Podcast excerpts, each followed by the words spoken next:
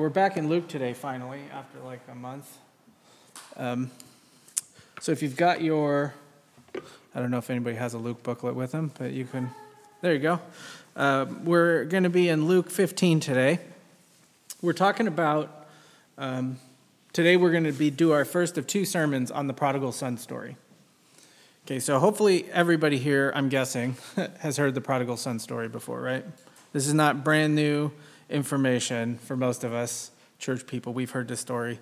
It's pretty famous, right? It's one of the few parts of Scripture that, even just if you walked around, like, I don't know, who's it? Jimmy Kimmel does that thing where he stands out on the street and he asks people questions and they're all really stupid, you know? But I feel like even if he stood out there asking stupid people questions, they would still be able to tell you. Most of them would know something about this story, right? Something about the prodigal son story. It's pretty famous, right? Charles Dickens, you heard of this guy? You know, he wrote things down. Uh, he said, It's the finest short story that's ever been written. I'm guessing he would know. Um, you guys have probably seen this, right? The Rembrandt, the famous painting. There's a couple of different famous, famous paintings of the prodigal son. Uh, this painting is actually really interesting. I'm not going to get into this, but go find on YouTube people that talk about paintings talking about this. I watched a little of that this week. It's pretty interesting. Um, but anyway, this is Jesus' probably most famous parable, and one of his most famous teachings. I mean, maybe in our culture, people who want to just uh, do whatever they want with no consequences will know the teaching judge not lest ye be judged without any context or what Jesus was actually talking about. But maybe besides throwing that in your face, this is maybe the other most popular or famous teaching of Jesus anyway as we take it though, we want to we want to the reason we're reading the book of Luke if you remember is to see Jesus for who he really reveals himself to be, right? Not the these other pictures we've baggage we've brought to the gospels. We want to just look at Jesus and say, "Who are you and what have you taught us?" Um, and so as we do that, context is super important for reading through passages like this. You don't just pull them out of the context, right? So let me give you the context here of what um, what's been going on, right? So in chapter 15, at the very beginning of chapter 15, Jesus has this accusation hurled against him by the, the religious leaders of the day, where they get all upset and they say, Jesus is eating with sinners. He goes to sinners' parties and he hangs out with them and he's nice to them. And we talked about how they accused Jesus of a lot of crap, you know, but this is the one that was actually true. That, yeah, he was doing it all the time, right? So everybody gets mad. So he tells three parables as a response to that accusation. Jesus, you keep hanging out with these bad people. So the first parable is the parable of the lost sheep. You remember this one? So what happens is there's a lost sheep. The second parable, just kidding. Uh, there, you know, the sheep wanders off, and the guy leaves the other ones with his friends, and he goes, he finds it, and he gets all excited. And there's more joy in heaven, right? You know, and there's like they throw a huge shindig in heaven. I'm guessing Billy catered it, just like we're doing tomorrow. And they have a whole party because one sinner uh, repents and turns from sin.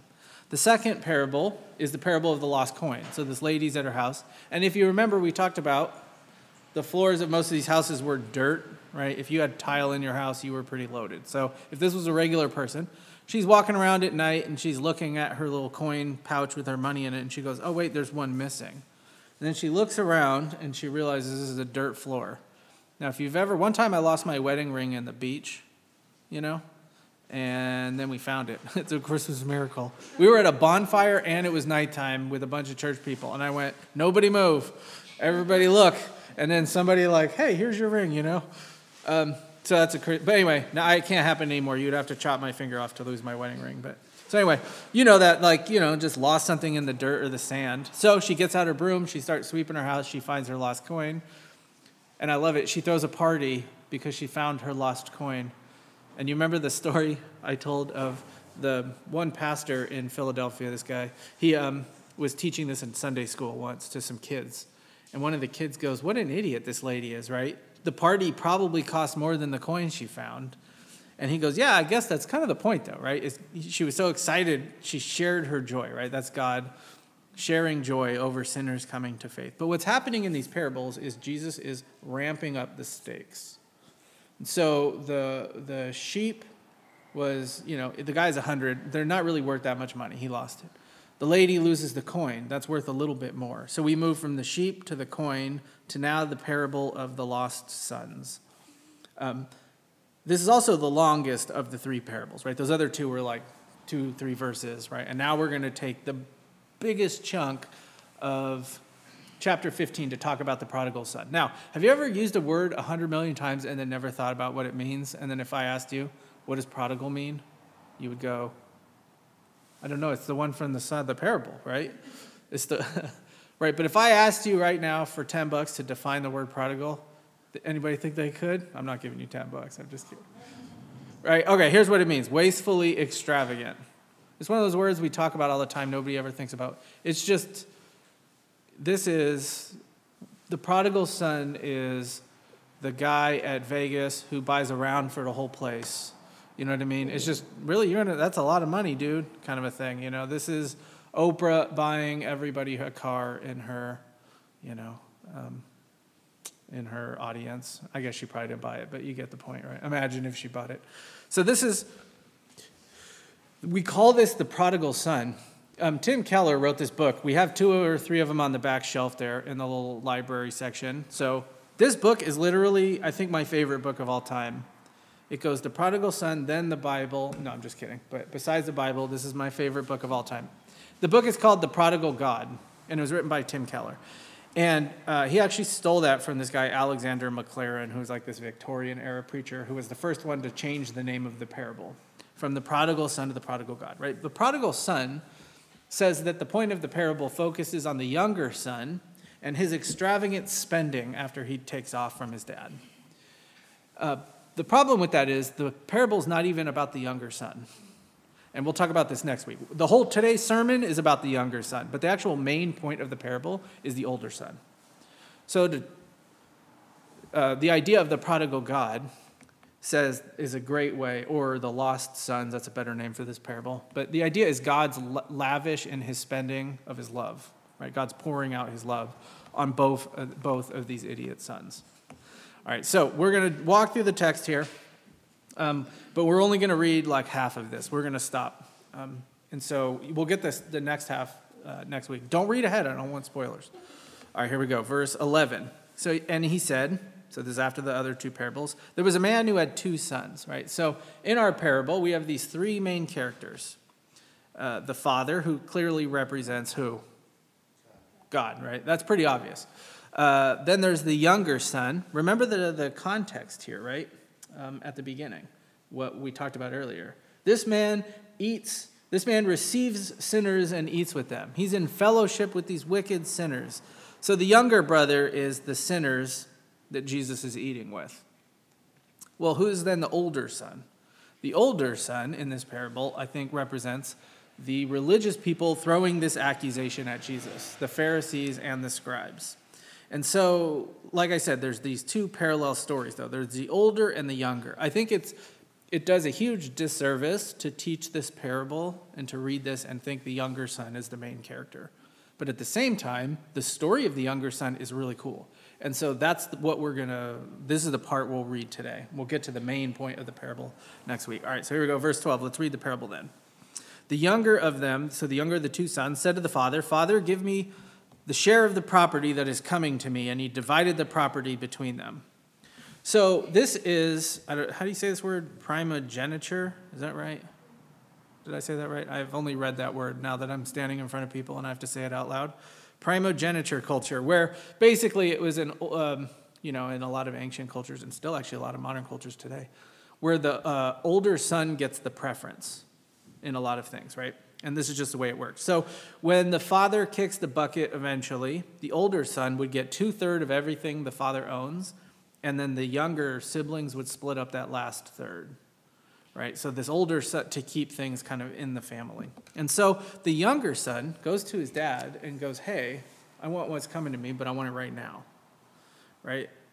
He wants his inheritance now.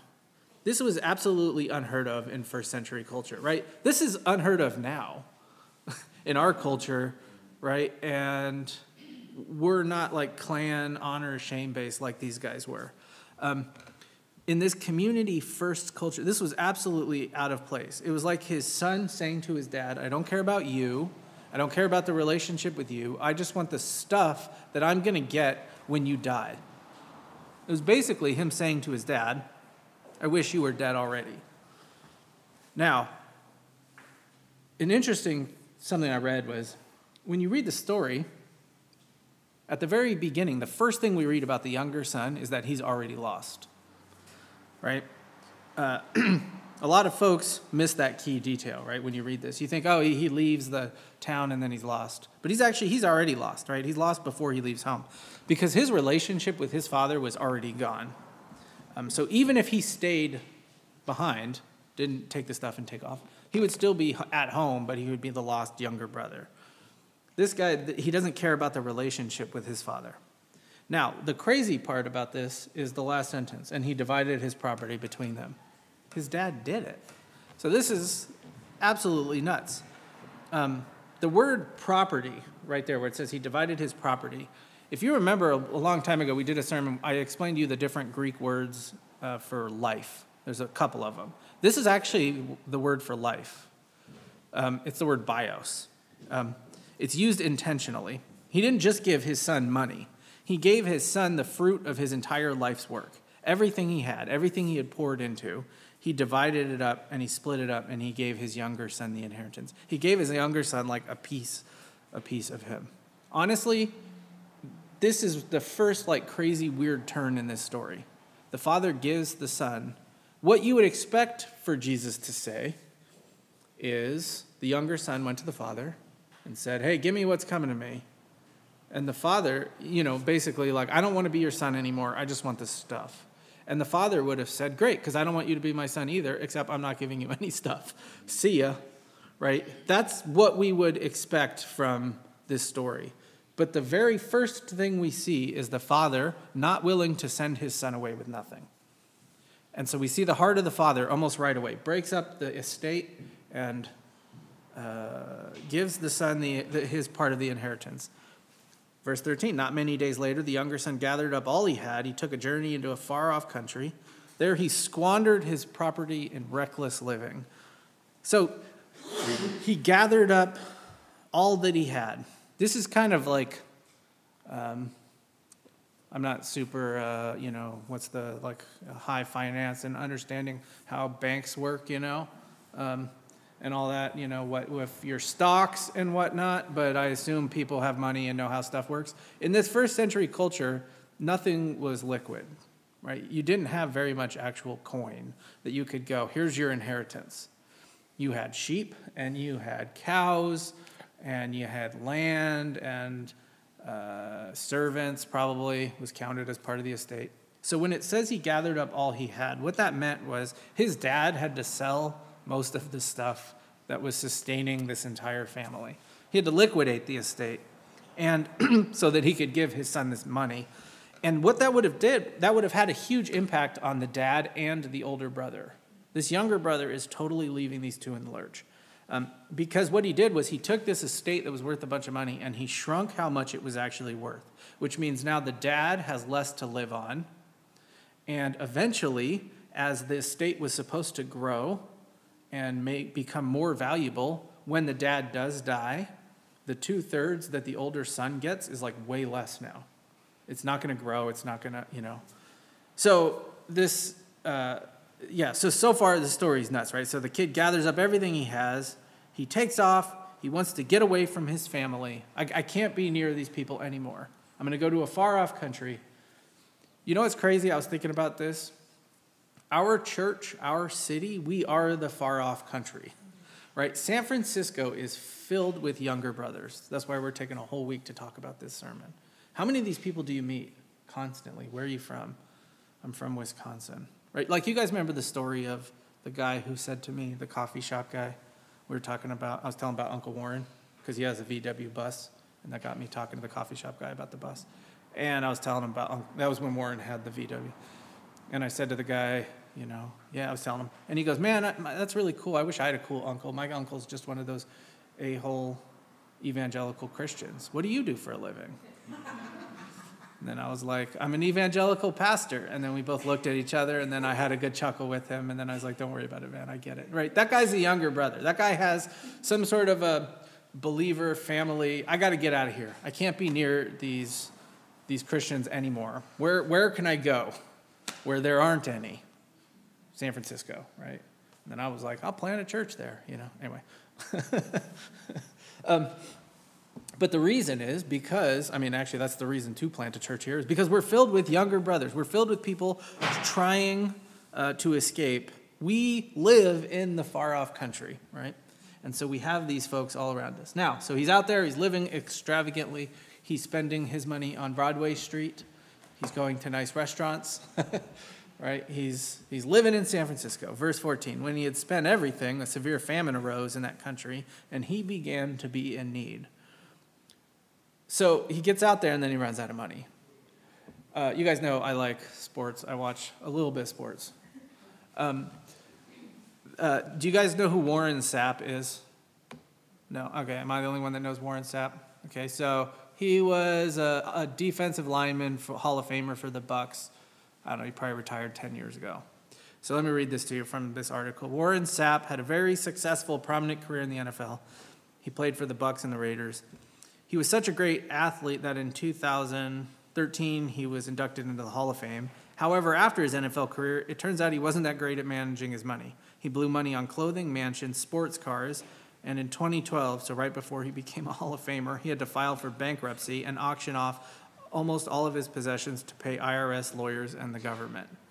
Now, I was like, when I was writing this sermon, I got the idea. I want to talk about these NFL players who do exactly what this younger son does. And I just put a little note in there find an NFL player story. I found so many stories, you guys. I had to pick one. I picked Warren Sapp because I hate him. And I want everybody to know, just kidding.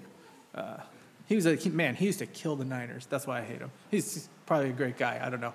Uh, but he's a phenomenal defensive lineman. He hit Steve Young. It's not fair. Anyway. Um, there were so many of them. It's to the point that now, if you're a rookie and you join the NFL or the NBA, I don't think baseball does it, but I'm not sure about that. You have to go through like a how to have money orientation, where older players come and talk to you about all the temptations you're going to face. Every girl is going to say she wants to marry you, right? Every investor, everybody in your family is going to have a great idea for this thing that they invented right? They have to do these classes because people with no money who all of a sudden have a ton of money, lottery winners, this happens all the time with lottery winners, have no idea what to do, spend all their money and run out. That's exactly what happens to the younger son. He's like an NFL player. Here's the thing, too, about NFL players, by the way. The average NFL career is like three years. So all of a sudden, you're making 500 grand a year. And in their minds, what they do is they spend money like they're going to make 500 grand a year till they're 80. But if you do that for three years, that's a million and a half dollars you have to live off for the rest of you know, they don't plan ahead. That's what this guy did. He's an NFL player living in Vegas, spending his money, buying nice cars and everything. But what happens? Famine arose. Now, the thing is, in America, we don't know about famines, right? We had a drought. You guys remember the drought? Are we still in a drought? Okay, we're in a drought. How did that affect your life in San Francisco? You live on a farm, I don't know about you, but the rest of us, right? Yeah. Yeah, that's true. But like for the most part, oh, there's a little bit left. Okay, I don't know. Safeway still has strawberries. You know what I mean? like, like we we just can't even fathom what it's like to live in a land where all of a sudden there's no food. And this is what happens. This guy, there's literally there's no food. And in a land where there's no food and there's no safety net, right? There's no food stamps, there's no basically, this guy is completely and utterly screwed. He just spent all of his money. There's no food anywhere. So he went and hired himself out to one of the citizens of that country who sent him into the field to feed pigs. And he was longing to be fed with the pods that the pigs ate, and no one gave him anything. So his solution is I'm going to find a job. Imagine if I went into a coffee shop, and not even a good coffee shop, okay? Not St. Frank's or Beacon or something. But let's say I went to Pete's. Is there a Pete's around here?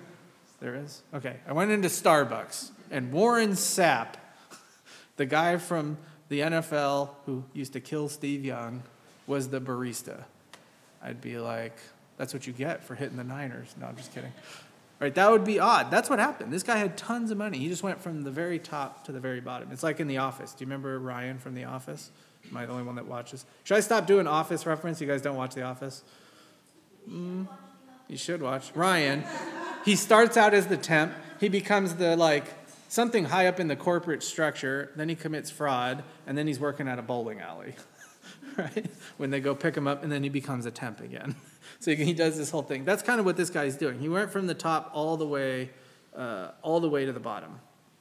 But it's actually worse than that because he's handling pigs. And for any first century Jewish person listening to Jesus' story, they would go, oh, right, pigs are not good. I was actually just talking about this with a pastor friend of mine, how um, God was really on his A game when he made pigs. You know, I mean, what do we got? Bacon, you got your carnita. There's a lot of great stuff comes off those pigs, you know. And then he told his people, and then you can't have any. right? That's how he separated them was take the best food of all time. And so anyway, but these pigs were unclean, so he's not supposed to be hanging out with these pigs. But he's there, he's feeding the pigs, and this is how low he is. Look at this. He was longing to be fed with the pods that the pigs ate. He's such dire straits. He wants the food the pigs are eating. Right? Imagine if you're so broke so you take a you put your name on Craigslist and take a part-time job walking somebody's dog. And they give you not enough money really to buy food. And so you're walking this dog and they're like feed the dog. And you're looking at this biscuit. You're going, "Boy, I could really go for one of these biscuits." Right? But I'll get in a lot of trouble. They count these biscuits before I go out on my dog walk. That's the situation this guy's in. Now, Look at how crazy this story gets. He wanted the pig food, and no one gave him anything. You know why they didn't give him anything? Because pigs bring money in. Pigs are food, it's famine, right? And they think, I would rather the pig survive than the guy. Because if the guy dies, I'll just get another guy. If the pig dies, we're screwed. That's how low this guy's life has sunk.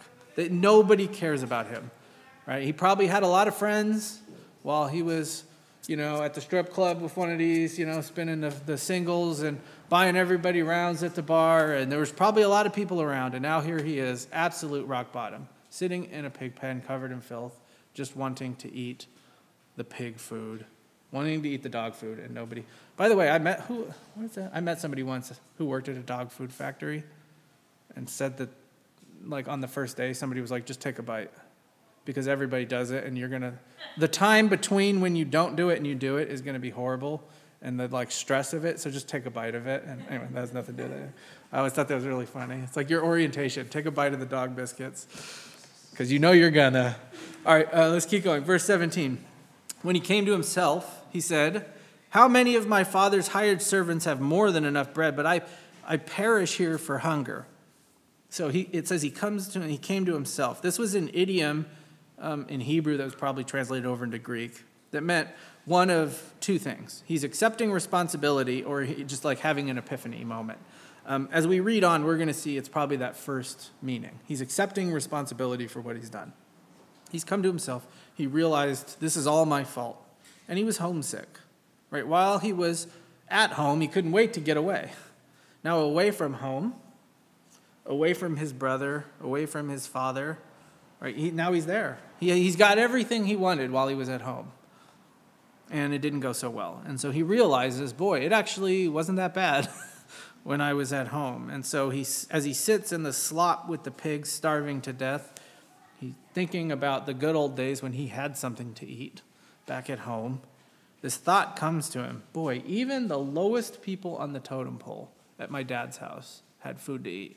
Even the hired servants had something to eat. So he comes up with this brilliant plan. Verse 18 I'll rise and go to my father, and I'll say to him, Father, I have sinned against heaven and before you.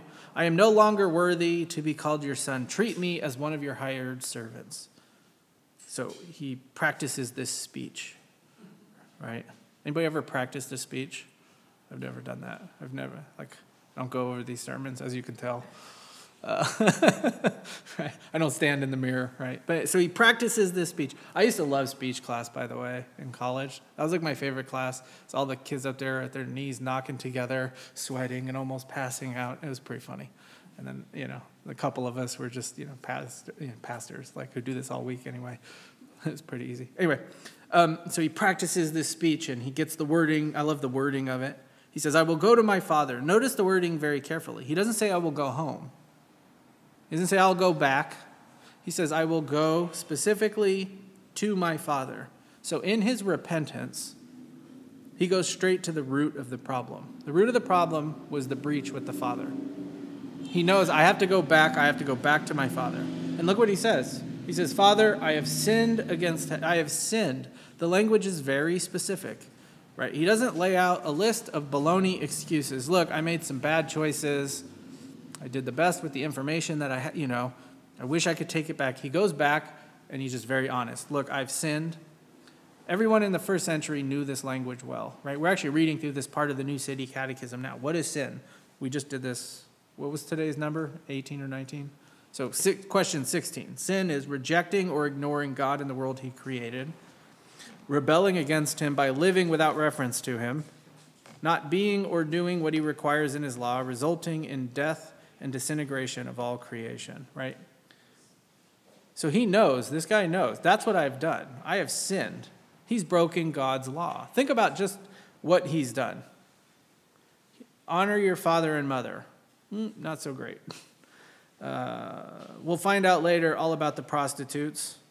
The, he was greedy, pride, selfishness. Probably, I mean, the list of sins this guy has racked up in his heart and in his life. There's a lot going on here.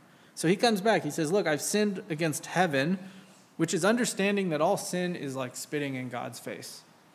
Every sin. This is uh, David in what is that, Psalm 51, after the Bathsheba thing, right? He tells the psalm, sorry, he tells the Lord in that psalm, right? Against you and you alone have I sinned.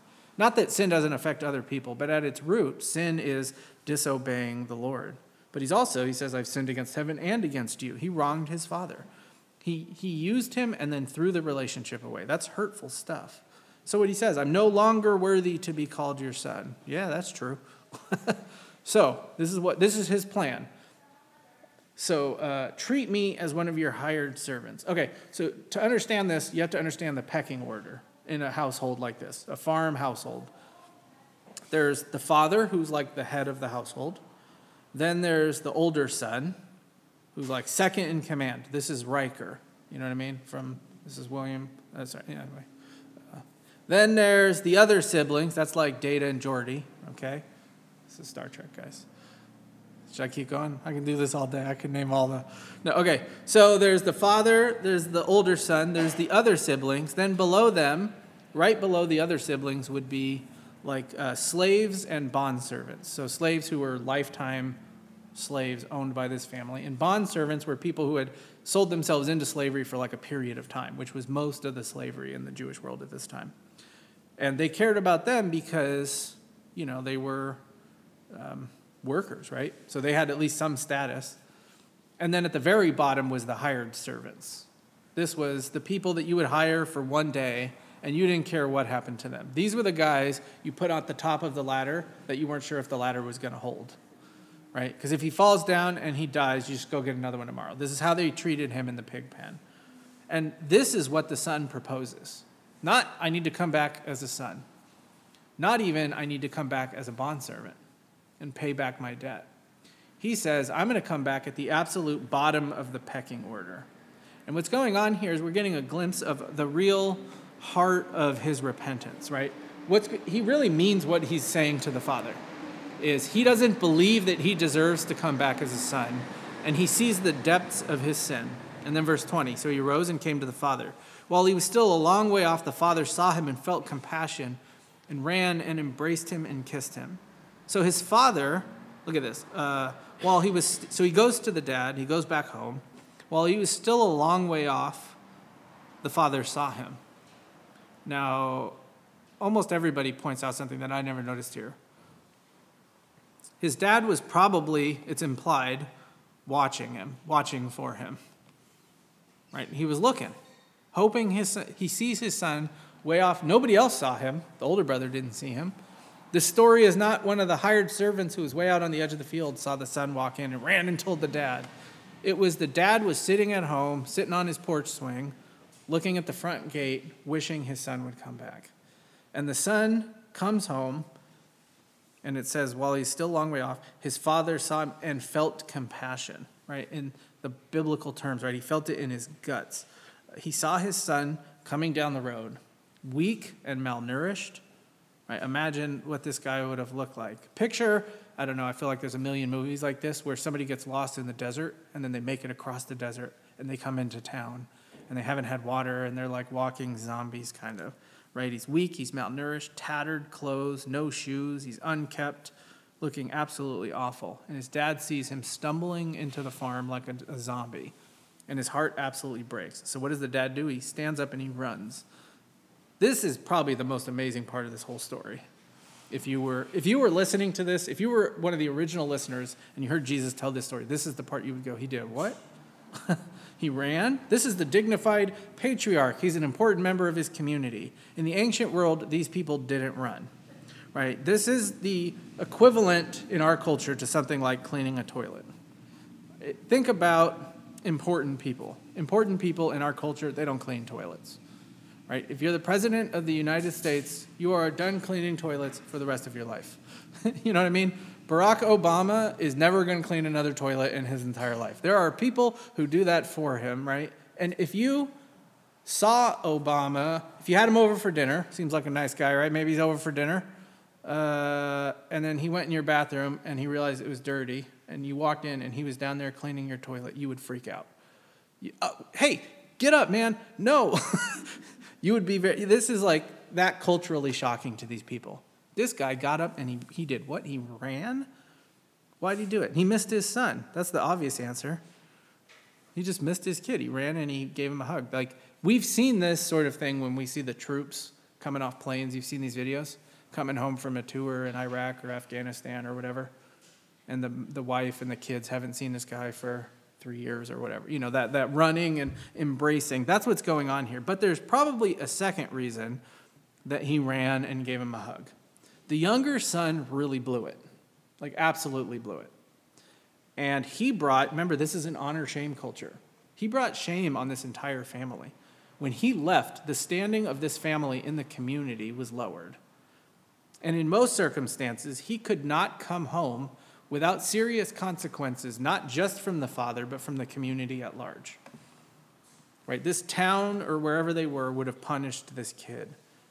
By running and grabbing his son, the father was shielding him from that. If everybody sees the dad embrace this kid and take him back, nobody else is going to say, but I get to punish him as part of the community. He's shielding his son from the shame that he was supposed to accrue, you know, because of this. And he hugged him. Um, I read one thing as I was studying this that basically said normally in this culture, the kid would come back up, walk up to the father, and the father would just smack him in the face. Right? That would have been the cultural norm to, to, to get a, you know, the old backhand. Nobody would have been shocked if, in listening to this parable if that's how the parable had gone. But that's not what happens.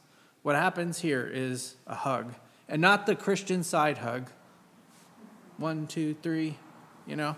Right? This is one of those hugs where somebody uh, picks the other one up, you know, off the ground and twirls them around, kind of a hug, right? This is that kind of a hug. So he does that. This, this father's acting very not like he's supposed to, very undignified. So he hugs him, he kisses him, and the son says, so the son starts his speech, right? He says, Father, I've sinned against heaven and before you. I'm no longer worthy to be called your son. But the father said to his servants, Bring quickly the best robe, put it on him, bring a ring on his hand and shoes on his feet, and bring the fatted calf and kill it, and let us eat and celebrate. So the son starts his speech, the kid. Father, I've sinned against heaven and against you. Doesn't get to finish the speech.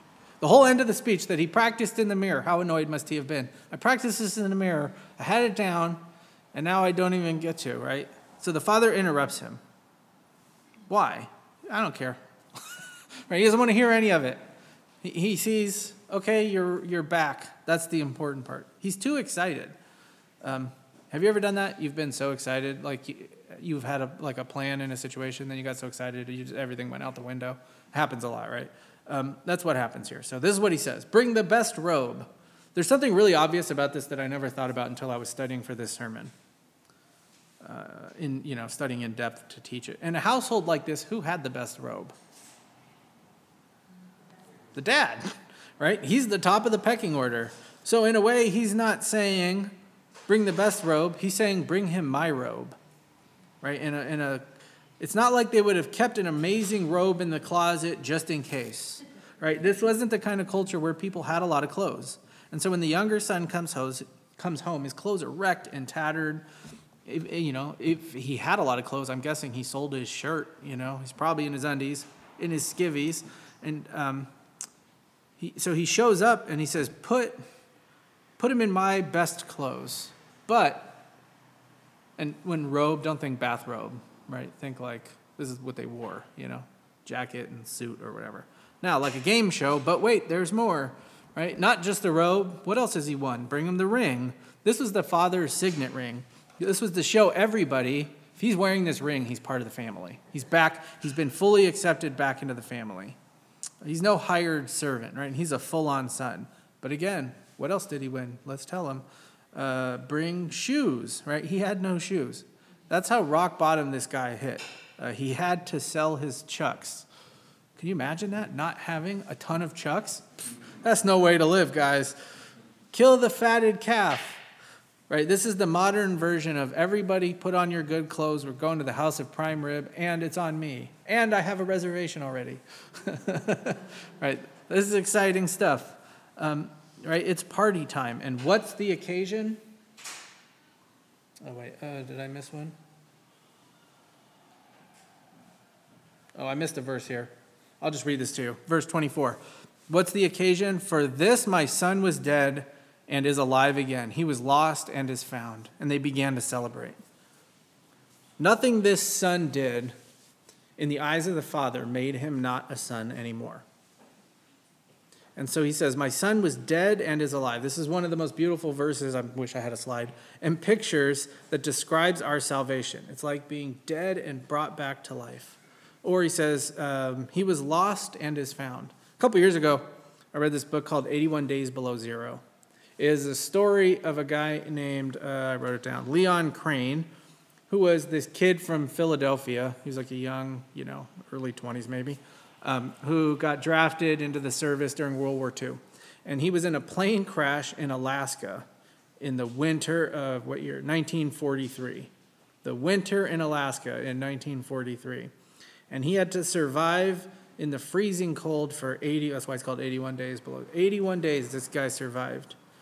Now, could you imagine the relief he felt when he was finally, I'm spoiling the book, but I mean, he wrote the book, so uh, he was when he was found. Could you imagine that relief of being found? Now they had a funeral and everything for him, right? Because everybody else in the crash died. He was the only survivor of this crash, right? So imagine walking in, castaway style, right, with his family. Wait, you're not dead?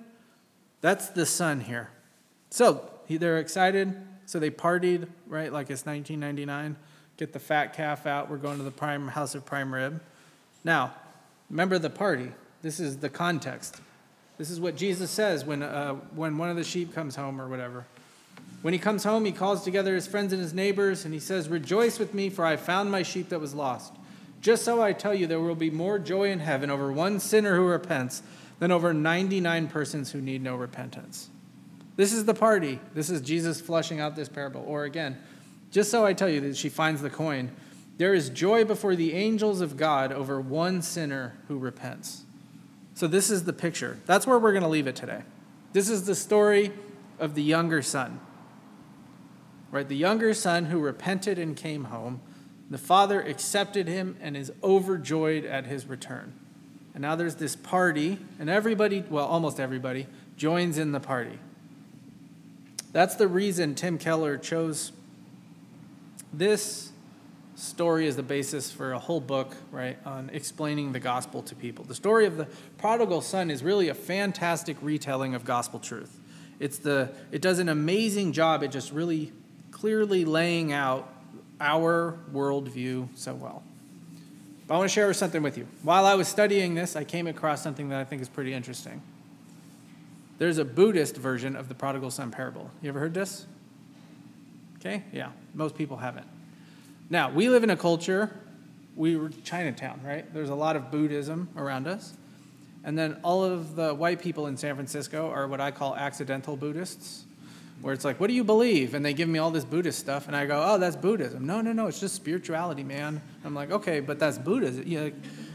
You know, so maybe someday I'll write a book called Accidental Buddhists, right? They're Buddhists, they don't even know. So we have Buddhism all around us, right? We should know about it.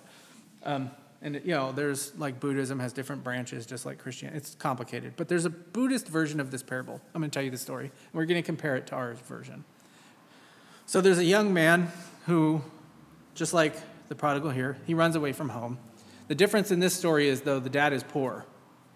The son is poor, son runs away from home. Years go by, the son comes on hard times. Meanwhile, while the son is away, the father becomes very rich. Son has no idea his father has become rich. And so the whole time, he's bummed out, the father. I'm super rich, but I have no son anymore. I, I wish my son would come home. So, meanwhile, the son is traveling around doing low wage jobs and living in poverty, feeding the pigs, kind of a thing.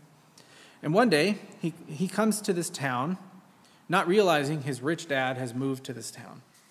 And he's looking for work. And he comes to this guy who's a rich guy. He doesn't realize it's his father. And in the story, I love this. His dad is sitting on a lion couch with a jeweled footstool. That's what it says. Totally decked out, right? lion skin couch with the head and everything. You know, you can imagine two lion heads as the arms, jewels everywhere, totally decked out, right? So the dad immediately recognizes the son when he comes to ask for a job, but the son does not recognize the dad. And so the son, seeing the power of the man in front of him, I thought I was just applying for a job, but here I am, this man is powerful. He runs away in fear. And so then the dad starts to worry. I might never see my son again. What do I do? So first he sends a servant to get the son without revealing his identity. He doesn't tell him, hey, that was your dad. So he sends his servant to go and grab this guy and bring him back, bring the son back by force. And when, the son, when they try, the son freaks out, thinking he's going to be arrested and executed, or what have I done? This rich, powerful man is upset with me.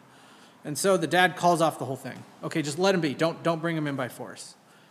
He realizes he can't, the son can't handle being back. And so what happens is the son takes off again the dad, which, wishing to reach his son, he sends men to go find him. They dress up like poor people. They go out to the son and they offer him not the original job he thought he was applying for, but the lowest job that the dad had to offer. And then a lot of, so the son takes the job. A lot of son, uh, sorry, a lot of time goes by.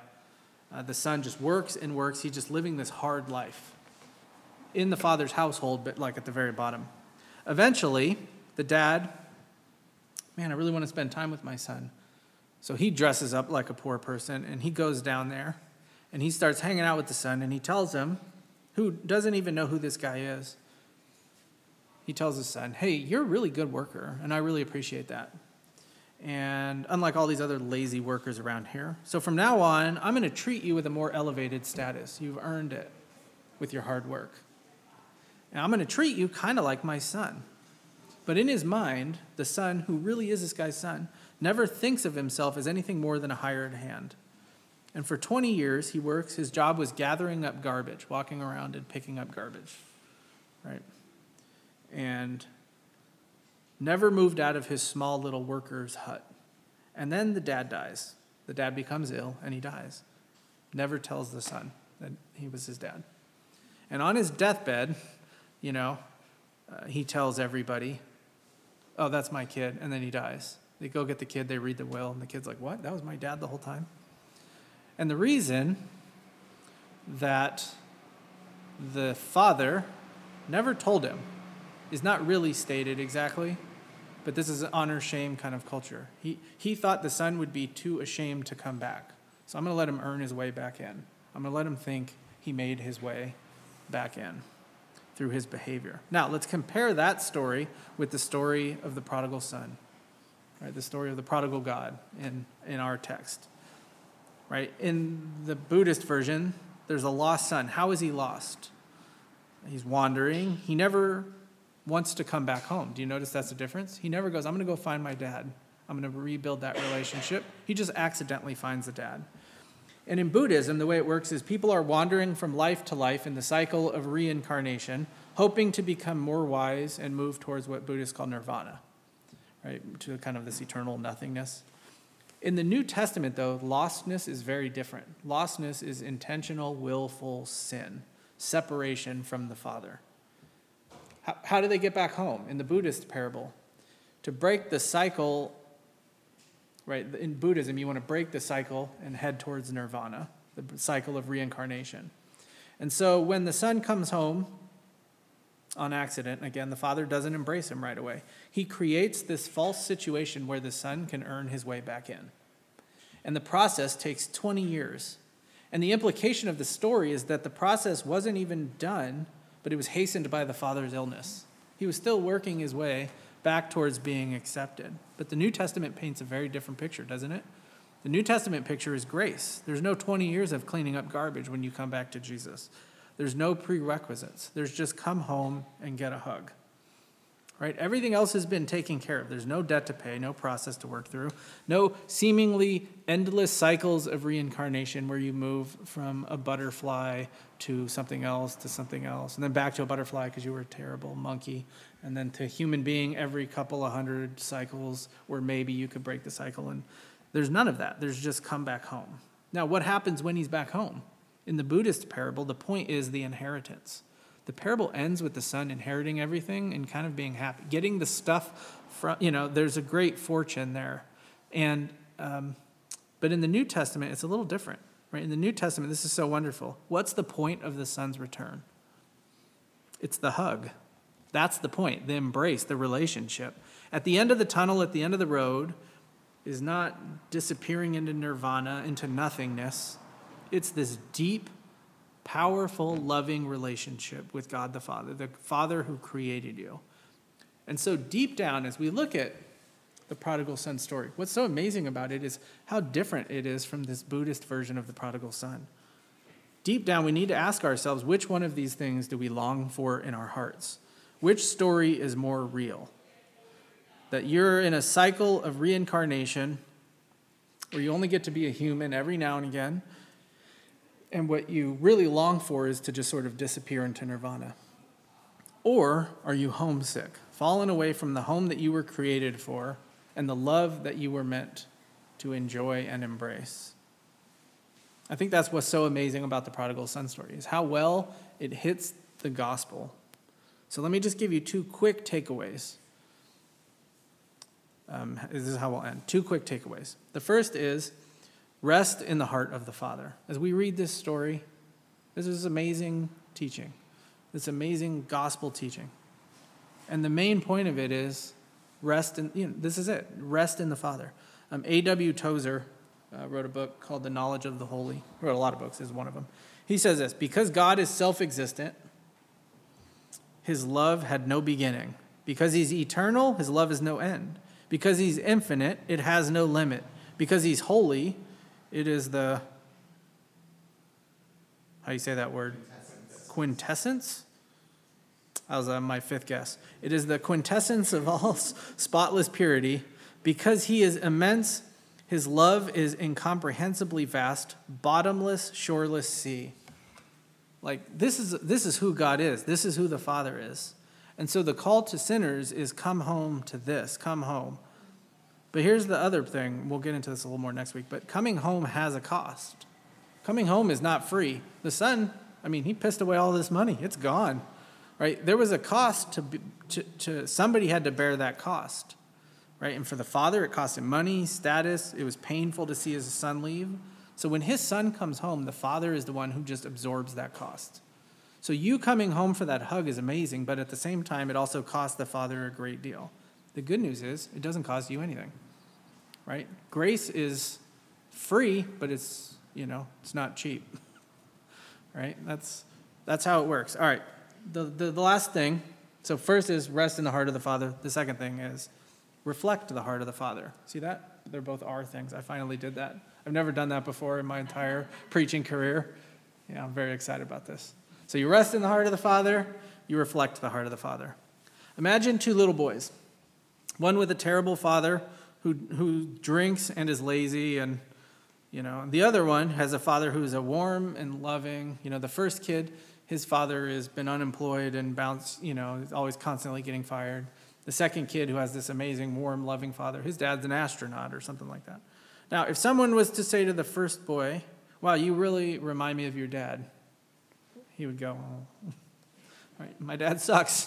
That's a bummer but if somebody says to that second boy, hey, you really remind me of your dad, puff his chest out a little bit, right? He'd be pretty excited. The heart of our father is worth emulating, right? Our dad is the good one. And we want to live the kind of lives that people look at us and go, hey, you kind of remind me of your father. That's the point. Now, you may be reading this here in the sermon thinking, yeah, okay, I'm not the younger son though, right? All of this is kind of in my past. I went through this younger son business long time ago, right? I came back to the Father a long time ago. I'm not wandering anymore. I come to church every week, sometimes even on time. I actually had that in my notes even before everybody was late today, so there you go. Um, right? I go to church. I'm church people. I give. I go Wednesday night. I talk about Pabst. I try to do my thing. Well, the good news for you is the story's not over, and that's why we stopped here on purpose, right? But, you know, the coming home of the younger brother is not the main point of the parable. So for us church people, next week we're going to get to talk about ourselves more. So I'll see you back here next Sunday, same bad time, same bad channel, right? That's what they